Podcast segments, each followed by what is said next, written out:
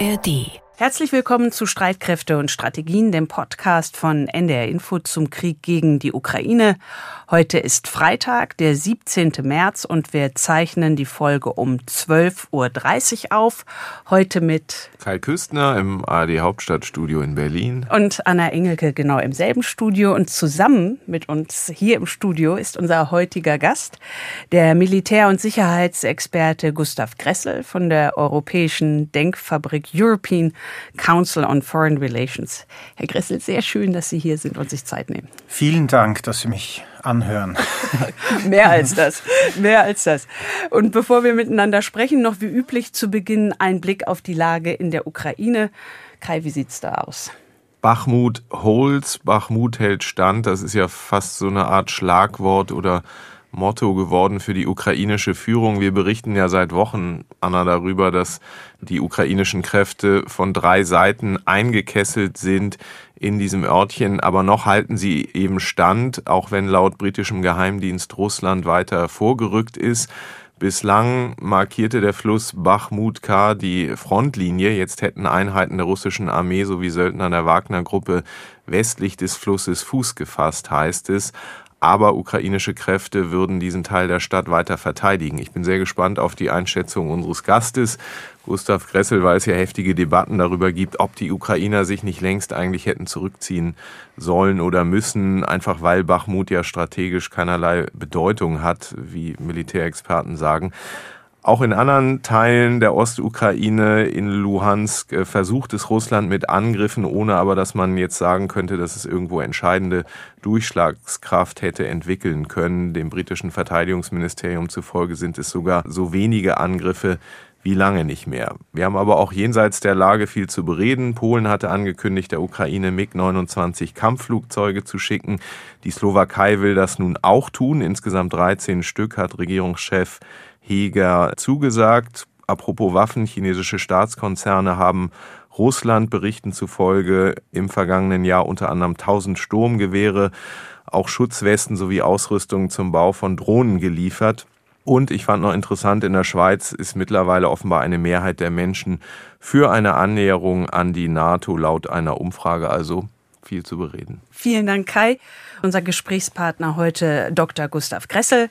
Er war fünf Jahre Soldat im österreichischen Bundesheer. Er ist an der Theresianischen Militärakademie in Wiener Neustadt zum Offizier ausgebildet worden, musterte dort 2002 als Leutnant aus. Danach war Gustav Gressel beim österreichischen Verteidigungsministerium beschäftigte sich dort bis 2014 mit internationaler Sicherheitspolitik und Strategie, hat Politikwissenschaften an der Universität Salzburg studiert, 2014 seinen Doktor in Budapest gemacht an der Fakultät für militärische Studien und jetzt seit knapp zehn Jahren, seit 2014, ist er Senior Policy Fellow bei der Europäischen Denkfabrik European Council on Foreign Relations hier in Berlin und zwar mit den Schwerpunkten Sicherheits- und Verteidigungspolitik, Russland und Europa.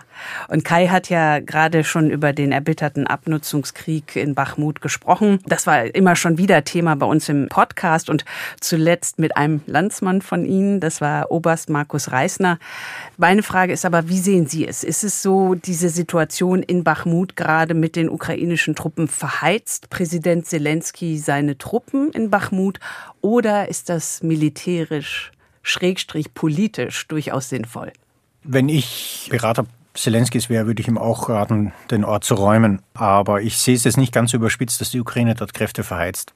Also es gibt hier einen Widerspruch zwischen der politischen und der militärischen Logik. Zelensky argumentiert sozusagen Bachmut holds, das ist ein wichtiges Schlagwort in sozusagen in der ukrainischen Moral. Man geht aus einem enorm harten Winter mit Stromausfällen, mit Entbehrungen in der ganzen Bevölkerung und die Durchhaltefähigkeit der Streitkräfte sind ein ganz wichtiger Moment der, der gesamtstaatlichen Moral und um diese aufrechtzuerhalten, sozusagen will man Bachmut selber halten. Es gibt eine gewisse militärische Logik, Städte zu halten. Also das traf auf Bachmut zu.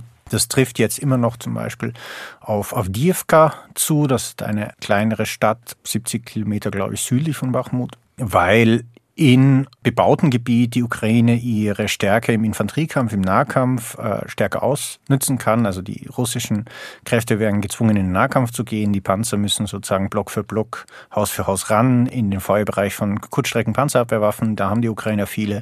Russen können ihre Überlegenheit an direkter Feuerkraft, also Kampfpanzer, Schützenpanzer und so weiter nicht so ausspielen. Und in der Vergangenheit, also wenn man sich die Schlachten um Izium anschaut, um Liman anschaut, um Severodonetsk anschaut, äh, Lysychansk anschaut, dann haben die, die Ukrainer in solchen Ortsgefechten immer ein sehr gutes Abnutzungsverhältnis erzielt. Das heißt, für jeden ukrainischen Gefallenen sind um Vielfaches mehr Russen gestorben, ist russisches Material draufgegangen. Also man spricht auch von Abnutzungsverhältnissen von 1 zu 8 und höher in, in solchen bebauten Gebieten.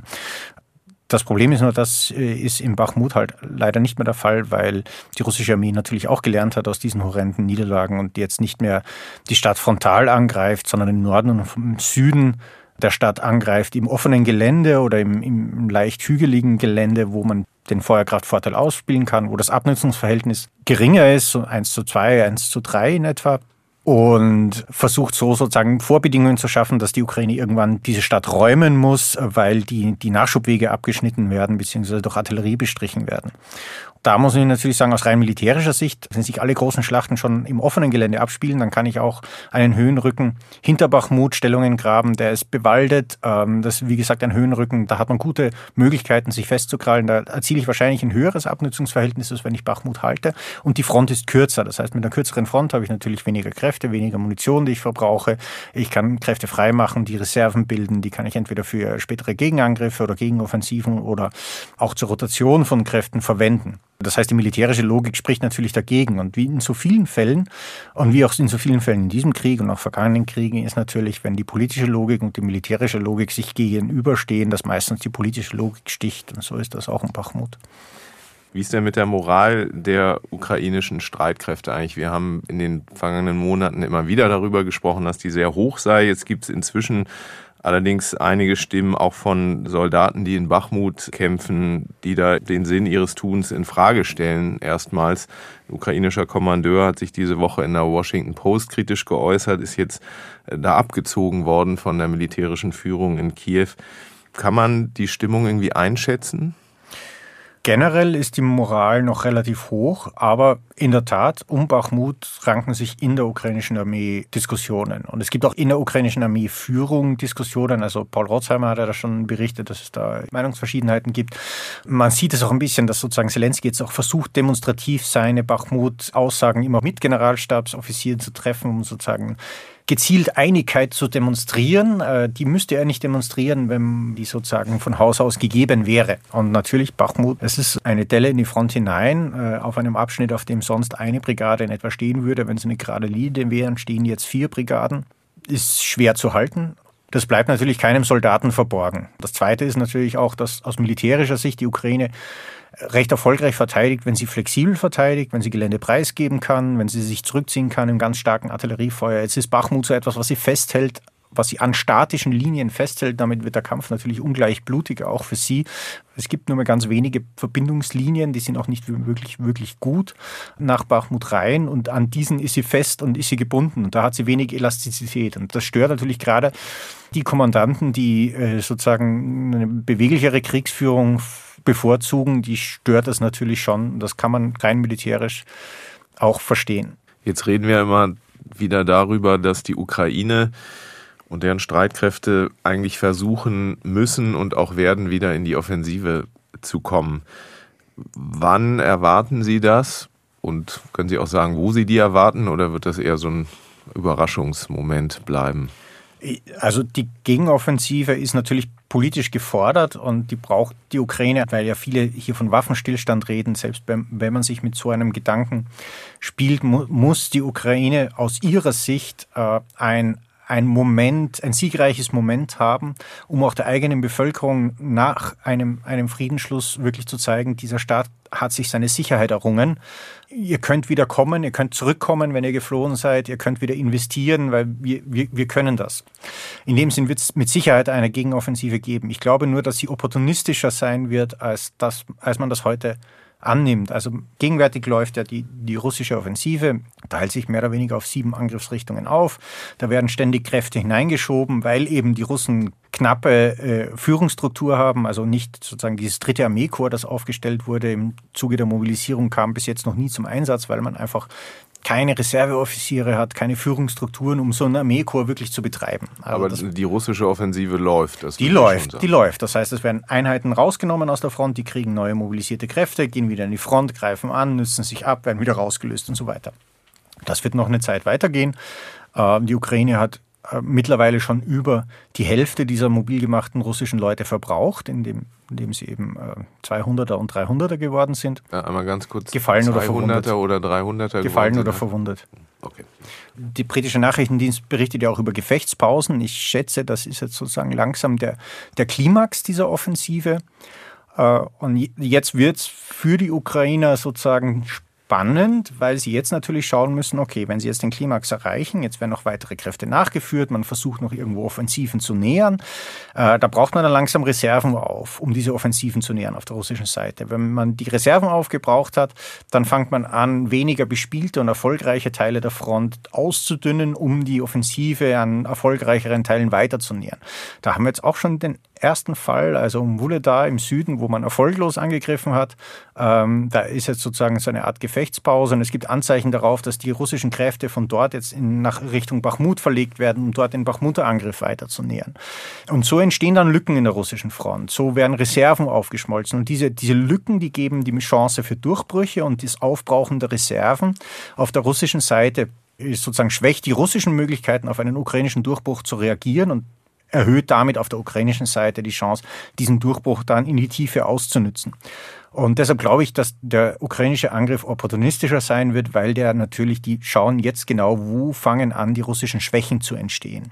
Und dem Moment, wo sie das rauskriegen und schauen, dann werden sie diese Schwächen bearbeiten und vorbereiten und dann da reinstoßen. Äh, aber die Ukraine muss sich sehr genau überlegen, mit begrenzten Ressourcen den maximalen politischen Erfolg zu erzielen. Und das werden sie jetzt nicht dadurch erzielen, indem sie sozusagen fix vorgegeben auf ein, sich auf ein gewisses Gebiet und gewisse Kräfte fokussieren, weil dadurch würden sie den Russen erlauben, sich genau auf diesen Moment vorzubereiten, starke Linien einzurichten etc. Äh, und würden dann sozusagen ihr umgekehrtes Bachmut erleben, wo man sich dann festbeißt, offensiv an einem Ort, der, der dem Gegner es erlaubt, einen abzunützen. Sie gehören ja zu denen, also bei Ihrer Denkfabrik European Council on Foreign Relations, Sie gehören zu denen, die schon im September die Idee mit der Panzerkoalition hatten. Also, dass alle europäischen Staaten mit Leopard 2 Panzern einige aus ihren Beständen der Ukraine zur Verfügung stellen.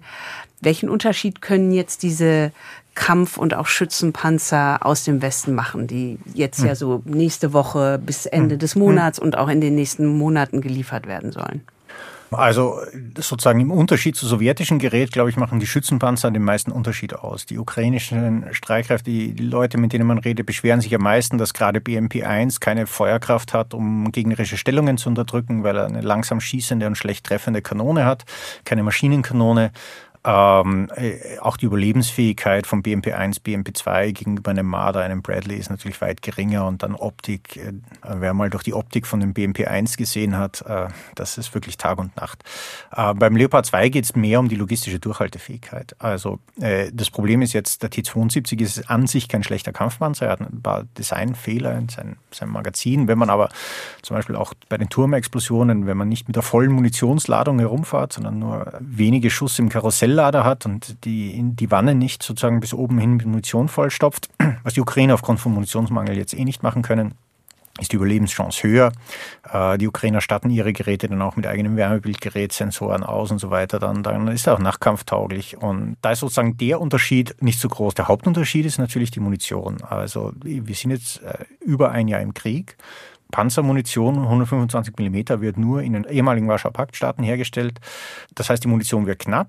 Das, was die Amerikaner, das was auch die Ukrainer an Munition bekommen, wie sie geliefert kriegen, ist aus dem Rest der Welt, was auch immer man dort bekommt. Also dann nimmt man Staaten wie Indonesien, Marokko, die Pakistan, die, die noch halbwegs gut, entweder kommerzielles Interesse oder halbwegs gute Beziehungen zum Westen haben und schaut, was man dort bekommt. Aber das, das sind auch alles Dinge, wo, wo man schwer vorausplanen kann, wo man schwer weiß und vor allen Dingen bei der, bei der sehr teuren, bei der schwierig herzustellenden und bei der Munition, die auch kaum ein Staat rausrücken will, weil das sozusagen der Kern der Panzerwaffe ist, den, den, den panzerbrechenden Geschossen natürlich dann ein Mangel da ist. Und da ist natürlich sozusagen die Hoffnung der Ukraine besteht, dass der dass der Leopard 2 im Vergleich zum T-72 erstens ein standardisierteres Gerät ist und zweitens, dass man natürlich auch die gute Munition für das Ding bekommt. Und da machen sie sich zu Recht Hoffnung und so. Zur Standardisiertheit muss man auch sagen, es ist ja im Westen immer so das weit verbreitete Märchen, äh, dass sozusagen Ostpanzer Ostpanzer ist. Die schauen alle halbwegs gleich aus und das muss ja alles dasselbe sein. Und es gab diese, genau dieselben nationalen industriepolitischen Egoismen auch im Warschauer Pakt. Die Goldrandlösung? Äh, die Goldrandlösungen, die gab es dort ganz genauso wie bei uns und es ist nicht jeder T-72 mit jedem T-72 kompatibel. Ich habe mal mit einem Bataillonskommandanten gesprochen, der hatte in seinem Bataillon, also 31 Panzer, sieben verschiedene Varianten von T-72, äh, wo viele Varianten in essentiellen Ersatzteilen, also wir reden hier vom Motorgetriebe, äh, Drehstäben, äh, äh, nicht kompatibel waren. Sein, sein, sein Werkstatttrupp hatte, hatte sozusagen Ersatzteile für verschiedene Typen von, von T72 zu bevorraten und diese auch zu warten. Und das ist ein Graus. Und man weiß natürlich auch, dass gewisse Leopard 2 Varianten unterschiedlich sind, aber man weiß natürlich in, in Kiew auch sehr gut, dass es vom Leopard 2 4 sehr viele gibt im Westen, die vielleicht mal ausgeschieden werden könnten. Und jeder Panzerkommandant frohlockt natürlich mit der Idee, ein homogenes Bataillon zu haben. Ähm, das, das reizt schon, aus verständlichen Gründen. Apropos homogen, ähm, ist das nicht trotzdem ein logistischer Albtraum für die Ukraine, jetzt auch diese verschiedenen Waffensysteme und Panzertypen zu haben? Leopard 1, Leopard 2 sollen kommen, Briten liefern Challenger, vielleicht kommt auch der US-Kampfpanzer Abrams irgendwann, US-Schützenpanzer Bradley, deutscher Marder und so weiter. Kommen die damit zurecht? Sie müssen. Also sie bekamen in, bekamen in der Vergangenheit schon relativ viel unterschiedliches Gerät, weil sozusagen die Militärhilfe für die Ukraine sich nach dem, nach dem Klingelbeutelprinzip äh, äh, organisiert. Also jeder schaut bei sich, was er so hat und wirft das, wirft das rein. Ja, beim Leopard 1 ist es so, ich meine, die, die Ukraine kriegt jetzt den Kampfpanzer, weil er da ist und weil er sonst keine anderen Verwendungen kriegt. Und man soll sich jetzt nicht täuschen, dass der Leopard 1 jetzt den Krieg rausreißt. Der wird auch dort, der ist eher ein Kampfunterstützungsfahrzeug, weil er einfach mit der Bewaffnung, mit der Panzerung nicht mehr, nicht mehr auf dem Höhe der Zeit ist. Äh, das ist nicht schlecht. Äh, die meiste Arbeit der Panzer in der Ukraine ist Infant äh, Unterstützung für Infanterie. Zusätzlich die Ukraine fährt ja schon den Minenräumpanzer, den Brückenlegepanzer auf Leopard 1 Fahrgestell und diese Geräte werden ziemlich viel verwendet, äh, auch, auch mobil. Also gerade sozusagen Panzerpionierarbeit ähm, ist ein unterschätztes Thema bei einer ukrainischen Gegenoffensive. Die Russen bereiten intensiv Minenfelder, Panzergräben in der Tiefe vor. Ist das extrem gebraucht und äh, die Ukrainer sind auch happy mit diesen Leopard 1 Fahrgestell, Brückenlegepanzern, Minenräumpanzern, Pionierpanzern. Die sind, das ist ein gutes, zuverlässiges Gerät. In dem sie betreiben sie aber schon das Fahrgestell. Das heißt, dann ist der Leopard 1 jetzt auch nicht mehr so der große Sonderling. Bei den Kampfpanzern, sie wollten immer den Leopard 2. Also Challenger war ja eigentlich eine politische Sache, um sozusagen Deutschland freizuschalten. Wir sagen, wir sind nicht allein. Ähm, Abrams war dann sozusagen Scholz' Idee, dass man die USA das spiegeln muss und das sozusagen wird auch länger dauern. Aber die Ukrainer wollten Leopard 2 einfach aus Sicht der Vereinfachung von Logistik. Ich hoffe, sie kriegen da welche. Ich hoffe auch, dass Staaten, die keinen Leopard 2 betreiben, dass man hier zumindest eine, eine Finanzierungskoalition auftreiben wird können. Es muss ja nicht jeder Panzer aus Deutschland kommen oder, oder von Deutschland aufbereitet werden. Außer dass die Ukrainer Kampfpanzer möchten oder Panzer möchten, äh, möchten sie ja auch Kampfjets. Und da gibt es ja diese Woche eine aktuelle Entwicklung. Die Slowakei hat am Freitag angekündigt, 13 Kampfjets vom Typ MiG-29 in die Ukraine zu schicken. Muss man mal gucken, welchen Zustand die haben. Und einen Tag davor hat Polen angekündigt, bald die ersten vier Kampfjets vom Typ MiG-29 an die Ukraine zu liefern. Insgesamt verfügt Polen über rund ein Dutzend äh, MiG-29, die sie jetzt sukzessive der Ukraine zur Verfügung stellen wollen. Wie sinnvoll sind die MiGs in diesem Krieg? Also Kampfflugzeuge sind sinnvoll, werden auch stark gebraucht. Erstens, es gibt in der ukrainischen Fliegerabwehr natürlich große Lücken, weil das Land riesig ist. Also auch so ein modernes System wie Iris-T, das kann einen Punkt, eine Stadt oder ein sozusagen ein Objekt kritischer Infrastruktur schützen, aber da ist noch viel auch Umland drumherum. Und in diesem Umland finden natürlich auch Jagdeinsätze statt, gerade gegen Marschflugkörper, gegen Drohnen. Das bedarf einen ständigen Einsatz von, von Luftkampfmitteln. Auch versucht die ukrainische Luftwaffe ein bisschen den die russische Luftwaffe daran zu hindern, äh, Luftnahunterstützung zu fliegen. Das geht mehr schlecht als recht, weil natürlich die Russen bei ihren Jagdflugzeugen einen erheblichen Reichweitevorteil haben. Und das Zweite ist natürlich, dass für die Ukraine die, die Vorhandensein einer intakten Jagd Waffe auch ein, sozusagen eine Force in Being ist. Also solange die existiert, äh, fliegt Russland keine Einsätze über der Ukraine, etwa mit schweren Bombern oder, äh, oder ähnlichen Geräten beim Angriff gegen, gegen zivile Infrastruktur eben auf Marschflugkörpern Abstandswaffen zurückgreifen. Das heißt, es ist für die, für die Ukraine enorm wichtig, diese Fähigkeit zu erhalten. Das wurde in der Vergangenheit auch schon, schon getan. Also es gibt polnische MiG-29, die wurden zu Ersatzteilen. Die Ersatzteile wurden an die Ukraine geliefert und plötzlich hatte die Ukraine mehr MiG-29, als sie vor dem Krieg hatte. Es ist ein eleganter Weg, ein Flugzeug zu liefern, ohne dass man es liefert. Bulgarien hat zwölf Su-25 an die Ukraine geliefert. Wir haben mehrere Lieferungen von Hubschraubern, äh, mittlerweile auch westlichen Typs. Äh, die Briten haben äh, Westland Sea King, glaube ich, äh, zum, zum Minenräumen und äh, Seenotrettung geliefert. Äh, warum das jetzt natürlich öffentlich diskutiert wird und warum man nicht diese vier polnischen Mix nochmal in Container verpackt, also sozusagen auseinanderbastelt, in Container verpackt und der Ukraine unter der Hand zuschiebt, ist natürlich, dass die Diskussion um F-16 äh, in Washington geführt wird und Biden hier ähnlich zaudert wie, wie vorher Scholz bei den, bei den Kampfpanzern und man jetzt natürlich aus Polen, aus der Slowakei hier jetzt mit der eigenen Lieferung einen Punkt setzen will in der Washingtoner Diskussion. Deshalb wird das, die Slowakei äh, trommelt ja dafür schon eigentlich seit, glaube ich, September. Aus dem ähnlichen Grund will der Leopard 2 logistische Durchhaltefähigkeit. Also die, die Ukraine verschießt ja natürlich beim Abwehr von Drohnen hier Munition von Luft-Luft-Lenkwaffen von ihren Jagdflugzeugen. Äh, die werden geliefert. Die Slowakei hat ihre MiG-29 schon stillgelegt, Bulgarien hat seine MiG-29 stillgelegt, Polen hat seine äh, MiG-29 stillgelegt. Also die, die gibt es zwar, aber die werden nicht mehr beflogen, betrieben, weil man die Munition natürlich der Ukraine liefert und ohne Munition hat so ein Jet wenig Sinn. Es gibt auch noch Munition am Weltmarkt, aber nicht mehr horrend viele. Und Russland ist ja auch ein Käufer, der versucht, Munition zurückzukaufen. Äh, das heißt, da stellt sich dann früher oder später dieselbe Diskussion wie bei den bei den Leopardpanzern, wann ist es eigentlich sinnvoll, ein westliches Muster zu liefern? Natürlich braucht das eine Vorlaufzeit, also müssen Fliegerwerften gebaut werden, müssen mobile Wartungstrupps aufgestellt werden, weil die Ukraine ja ihre Flugzeuge nicht von großen Fliegerhorsten betreiben, sondern von sehr kleinen Pisten und Ausweichflugplätzen, um sozusagen Angriffen auszuweichen etc. Das alles braucht eine Vorlaufzeit. Und darüber muss man sich, muss man sich Gedanken machen. Und äh, deshalb rennt jetzt auch diese F-16-Diskussion, genauso wie die Leopard-Diskussion. Und sozusagen in diese Kerbe schlägt man hier. Aber es ist nicht sozusagen etwas, das ein großen Gamechanger ist. Weil, wie gesagt, wir, wir, haben das ja eigentlich schon gemacht. Wir haben dann vorher nie ein großen, großes Bahö darum gemacht. Aber wirkt das nicht alles schon wieder äh, wenig abgestimmt? Jetzt war Stand Freitagmittag noch nicht klar, ob Deutschland da überhaupt eine Rolle hat, weil auch noch nicht klar ist, ob das wirklich aus DDR-Beständen MiG-29 waren, seit äh, zuletzt nicht so aus. Aber ähm, offenbar war die deutsche Seite gar nicht informiert darüber, dass Polen das jetzt verkünden würde.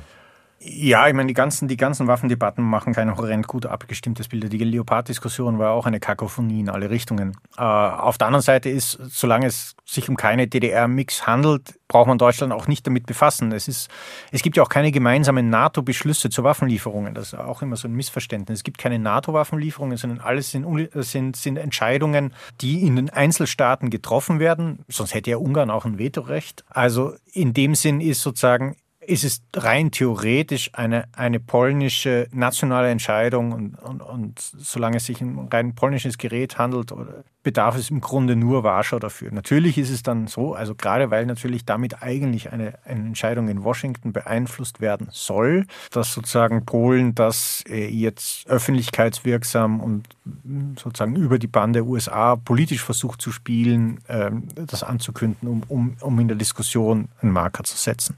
Wie gesagt, bei den Ersatzteillieferungen unter Anführungszeichen hat man das eben nicht gemacht, weil es damals sozusagen diskussionslos ging. Wenn man jetzt mal auf die ganzen Waffensysteme schaut, auf die Munition, die die europäischen Staaten, auch die USA, der Ukraine bisher geliefert haben, da erreichen uns immer wieder besorgte Mails von, von Hörerinnen und Hörern, ähm, wie zum Beispiel unsere Hörerin Katrin aus Hamburg, die fragt, ist es möglich, dass das nur Show ist, dass Putin aktuell nur eine Ersatzmannschaft an Kanonenfutter hergibt? Damit meint sie äh, seine Soldaten. Und sie schreibt, während die westlichen Unterstützer nach und nach ihre Lager leer machen. Die Bundeswehr ist ja bereits mehr als blank, so unsere Hörerin Katrin. Und der Westen ist busy mit der Unterstützung der Ukraine und nach einer gewissen Zeit und Erschöpfung folgt eine Großoffensive Russlands gegen den ganzen Westen, die aktuell im Verborgenen vorbereitet wird. Solche Mails, solche hm. Sorgen erreichen uns immer wieder. Was sagen Sie dazu? Nee, also das, das Problem ist mit dem Verborgen vorbereiten, das geht halt im Zeitalter der Satelliten und auch der, der sehr guten Kommunikationsabschöpfung der russischen Armee äh, nicht. Also wenn man sich zurückerinnert, an das Vorspiel dieses Krieges. Die Amerikaner und die Briten haben ja ganz genau gewusst, was die Russen vorhaben, wann sie es vorhaben und konnten in die Planung einsehen. Und das, das war schon nachrichtendienstlich ähm, sehr gut. Und die, diese Einblicke gehen ja nicht verloren, auch wenn man sie jetzt nicht mehr ins Internet stellt, weil man sozusagen die Russen nicht öffentlich warnt, aber man, man weiß, was sie treiben und vorhaben. Zurzeit ist es so, dass die russische Armee nicht angriffsfähig in irgendeine andere Richtung ist. Ähm, an, der, an der Grenze zu Finnland sind, und Baltikum sind etwa 25 Prozent der ursprünglich dort stationierten Truppen überhaupt noch vorhanden. Äh, ein Großteil gerade aus dem westlichen Militärbezirk, also die 6. Armee äh, aus St. Petersburg, äh, die 1. Garde Panzerarmee, die sind ja um Kharkiv verblutet. Die 20. Armee hat auch federn lassen müssen. Es ist mittlerweile so, dass sogar der, der östliche Militärbezirk, der fernöstliche Militärbezirk schon halb leer ist. Also wenn Nordkorea dumme Ideen hätte, dann äh, sozusagen, ich meine, natürlich haben sie das nicht, aber die, die Russland, Russland hat sich enorm entblößt. Das ist auch der Grund zum Beispiel, warum Staaten wie Estland, die ja direkt an der russischen Grenze sitzen, bei Javelins, bei Stingers ja erhebliche Bestände liefern, also bis hin zu wirklich sozusagen sich selber leer machen, also wirklich auch auf Kosten der eigenen Verteidigungsfähigkeit äh, die Ukraine mit Munition beliefern, weil sie natürlich wissen, dass jeder Panzer der 6. Armee, der in Kharkiv oder, oder jetzt eben im, bei Kemina ausbrennt, dass sie den dann später auch nicht mehr abschrecken müssen. Das ist natürlich so, äh, sozusagen, egal wie dieser Krieg ausgeht, solange Putin bzw. die gegenwärtige Klick in Russland an der Macht ist, wird Russland versuchen, sich als, als militärische Gefahr zu rekonstituieren nach diesem Krieg. Äh, aber das wird natürlich Zeit brauchen. Also diese, diese Materialverluste, äh, die man erlitten hat, die wird man, äh, die werden einige Zeit brauchen, bis man die wieder gut macht. Auch die Verluste an, an Mann, an Offizieren, an Spezialisten, an, an Leuten, die, die Jahre gebraucht haben, um ausgebildet zu werden. Das wird eine Zeit dauern. Deshalb ist sozusagen da das Rational etwa der Balken, dass man abgibt, um sich danach auch Zeit des Ruhe und Friedens zu kaufen, mit diesen Lieferungen durchaus valide. Nun führt ja Russland diesen Krieg auch, indem es massiv zivile Ziele angreift äh, mit Raketen, mit Drohnen und versucht auch die Stromversorgung ähm, lahmzulegen. Welchen Schaden hat das aus Ihrer Sicht angerichtet? Der Schaden ist erheblich. Man weiß auch, dass über das Stromnetz die Ukraine recht gut verwundbar ist. Also das ist sozusagen das ukrainische Stromnetz folgt ja noch sowjetischer Planungs- und Industrietradition. Es gibt Großkraftwerke und dann gibt es Großleitungen, die den Strom von den Großkraftwerken verteilen. Es ist relativ zentral, das heißt es gibt wenige Knotenpunkte, wenige Redundanzen. Da hinein versucht man natürlich zu treffen. Und so schnell kann die Ukraine das natürlich nicht umstellen. Äh, Ersatzleitungen aufbauen, Ersatztransformatoren, das ist da alles Vorlaufzeit, muss ich bauen. Sie, sie bemüht sich zwar, aber es ist natürlich, es ist natürlich enorm schwierig. Das Zweite ist, dass natürlich, dass Russland auch die Wirtschaft versucht zu ermatten. Also das Problem ist, der Krieg kostet ja 40 Millionen Euro am Tag und das muss irgendwo, muss ja irgendwo reinkommen. Und äh, die Ukraine hat bis jetzt in diesem Krieg etwa ein Drittel ihrer Wirtschaftsleistung verloren, was eigentlich angesichts des massiven Schadens und der sozusagen Einberufung von Arbeitskräften etc. vergleichsweise wenig ist. Aber ist halt alles nur relativ und äh, Russland weiß ganz genau, wenn es da den Hebel ansetzt. Das Mindeste, was es erreicht, ist, dass die Ukraine mehr abhängig von westlichen Geldgebern und Unterstützern wird und damit sozusagen sich da auch der diplomatische Hebel an Kiew äh, westwärts verlagert. Und, und das ist natürlich ein Effekt, in dem, man, in dem man strategisch auf diesen Krieg baut. Und ich fürchte, das wird uns noch, noch eine Zeit begleiten. Sind Sie sehr besorgt um die ukrainische Eisenbahn? Inwieweit ähm, die ins Visier von russischen Raketen kommen könnte? Äh, die Eisenbahninfrastruktur ja, ähm, das, das kam gelegentlich auf, nun als, als sozusagen große Kampagne, weil sie natürlich wichtig ist auch für den militärischen Nachschub. Einzelne Züge weniger. Wir sehen, dass die Russen enorm große Probleme haben, mobile Ziele zu treffen. Der Zeitaufwand, der besteht zwischen Feststellen eines Ziels, was sie natürlich vor allen Dingen über Agenten in der Ukraine schon tun, und dem, und dem Zuschlagen durch einen Luft- oder Raketenangriff der ist relativ lange und der erlaubt normalerweise den Ukrainern entweder ihre Züge oder ihre Straßentransporte in dieser Zeit zu verlagern. Sie, sie legen auch keine großen Lager mehr auf, sie verwalten das alles dezentral, damit sozusagen auch im Falle eines erfolgreichen russischen Angriffs nicht viel Munition auf einmal drauf geht. Da ist die Ukraine schon sehr resilient geworden. Aber nichtsdestotrotz, das ist, ist zu erwarten. Dann würde ich gerne noch fragen nach einem anderen aktuellen Ereignis dieser Woche. Jetzt ist am Dienstag eine amerikanische Militärdrohne über dem Schwarzen Meer von zwei russischen Kampfjets erst bedrängt worden mit abgelassenem Treibstoff und dann offenbar ist auch der Propeller touchiert worden. Die Drohne ist dann ins Schwarze Meer gestürzt. Ein Sprecher des US-Außenministeriums hat äh, Donnerstag gesagt, der Absturz der Drohne sei vermutlich keine Absicht der Russen gewesen und nach russischen Agenturberichten haben dann auch der russische und der amerikanische Verteidigungsminister miteinander telefoniert. Jetzt ist die abgestürzte Drohne auch ein Thema, was unsere Hörer sehr interessiert. Matthias Ries unter anderem. Ganz allgemein gefragt, wie ordnen Sie das eigentlich ein? Wie bedrohlich ist das auch? Nö, so bedrohlich sehe ich das nicht. Ähm, die Russen sind recht aggressiv, was das Zurückdrängen von westlichen Militäreinheiten oder äh, militärischen Geräten, seien es Flugzeuge, seien es Schiffe aus Gebieten besteht, wo sie sozusagen Oberhoheit unter Anführungszeichen beanspruchen, also Schwarzes Meer, Nordmeer, ähm, äh, Ostsee. Äh, man denkt an die ganzen sehr knappen Überflüge über amerikanische äh, Zerstörer, der Vorfall mit der britischen Fregatte, die also, wo man in die Nähe geschossen hat, äh, die holländische Fregatte, die glaube ich 2019 ähm, in der Nähe der Kerchstraße bedrängt wurde. Also das ist nicht das erste Mal. Natürlich, wenn, man, wenn es um ein normalerweise sind solche Systeme, die also im Schwarzen Meer sind oder die über der Ostsee sind, bemannt. Und damit gibt es natürlich Grenzen, weil man sozusagen immer ganz knapp an der Gefährdung von anderem Leben vorbeischrammt. Also es wird dann knapp an ein Flugzeug geflogen, aber es wird nicht zum Absturz gebracht weil man dann natürlich sozusagen der Tod eines amerikanischen Piloten was ganz was anderes wäre als, als die Beschädigung von einem Flugzeug. Ähnlich ist es im Iran. Ja. Es fliegen x amerikanische Seeaufklärer, aber eine Poseidon-Drohne hat man mal 2020 sozusagen, um ein Statement zu machen, abgeschossen, weil damit natürlich kein Menschenleben draufgeht.